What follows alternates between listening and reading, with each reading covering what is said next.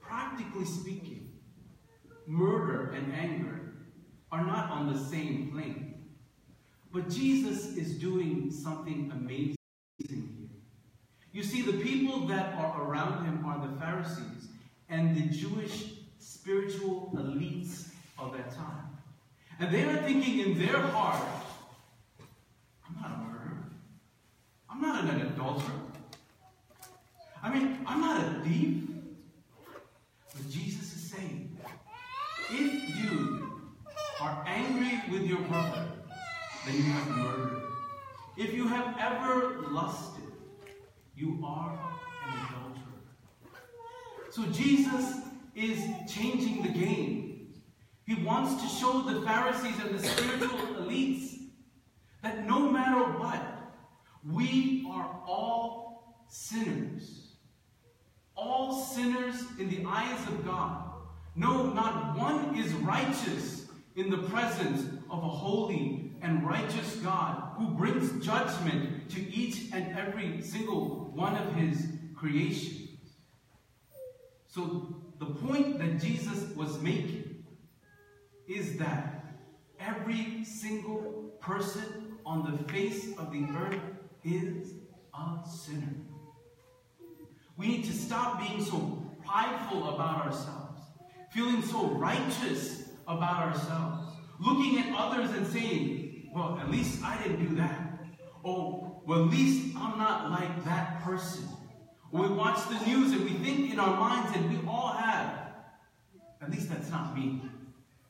But Jesus is saying, that is you. We are the murderers. We are the adulterers. We are the thieves. Each and every single one of us. We come under judgment. But thanks be to God for his grace and mercy. His love which was showered upon each and every single one of us. His blood that was shed on Calvary, which brings forgiveness to each and every sinner in the world. No matter if you're a murderer, no matter if you're an adulterer, no matter if you're angry, no matter if you lust, God gives grace to each and every single one of us. And He's saying to us, what is inside of our heart matters. Because the heart is where the intentions are. The heart is where the emotions are. The heart is where the feelings are. Jesus is saying and emotions are equally as sinful as your actions. You think because you murder, that is a sin. But I tell you, because you have the emotion of anger in your heart, you sin even greater, and therefore you are under the same judgment as the murderer.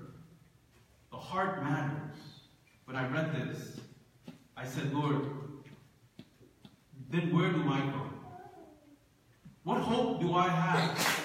My heart is full of deceit. My heart is full of deception, unrighteousness, anger, lust. Where do I go from here? And the Lord spoke to me clearly.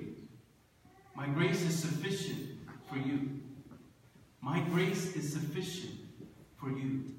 His grace is sufficient for each and every single one of you, wherever you are, whatever situation you are in, whatever circumstance you're in, whatever sin you're dealing with, wherever you are, whatever chains are binding you,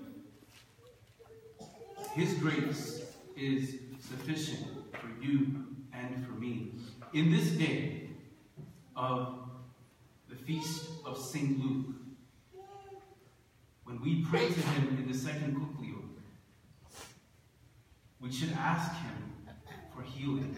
St. Luke is known as the physician, He's the healer physically and spiritually. Many people have prayed to St. Luke and received healing.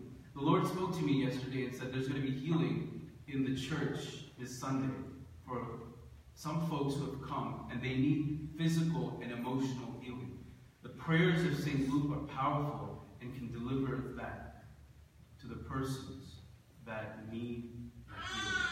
Let's bow our heads in a word of prayer. shall we? Let's be attentive to uh, the needs of our hearts. What is your heart dealing with? Is your heart dealing with anger? Is your heart dealing with lust? Is your heart dealing with jealousy? What is your heart dealing with? Not just what you show on the outside, but what is really on the inside. Let God work inside of you this Sunday. Let Him heal you. Let His grace and mercy cover you.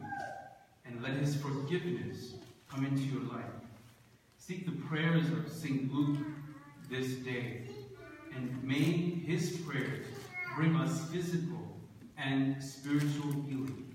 Right now, that area of your body or that person that you have in mind that needs healing, think about that right now and place your mind completely on that. Do not distract yourself with anything.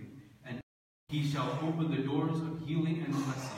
Lord, I thank you for the healing. I thank you for the blessing. I thank you for all that are gathered here. In Jesus' name we pray. Amen. Let us arise for the second Kuklion, which we will have the Karmim Zadro for St. Luke. The third Kuklion will be in commemoration of our bishop who has passed away from us, Mar Theophilus.